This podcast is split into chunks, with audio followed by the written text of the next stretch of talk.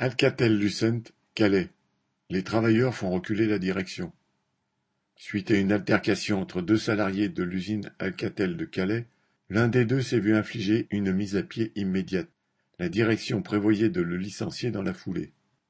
Ce licenciement expéditif d'un ouvrier qui travaille chez Alcatel depuis plus de vingt ans a révolté bon nombre de travailleurs qui ont décidé de réagir. Dès le lendemain matin, le 23 mars, ce sont près de 150 de ses collègues qui se sont mobilisés. Ils ont débrayé et se sont rassemblés sur le parking de l'entreprise à partir de six heures, l'heure à laquelle le collègue sanctionné aurait dû prendre son poste. Ils voulaient montrer leur solidarité, mais aussi leur colère face à la décision de la direction. Et cela a payé. Face à la mobilisation, la direction a été contrainte de revenir sur sa décision et le licenciement a été annulé. En attaquant ce salarié, la direction d'Alcatel voulait faire un exemple.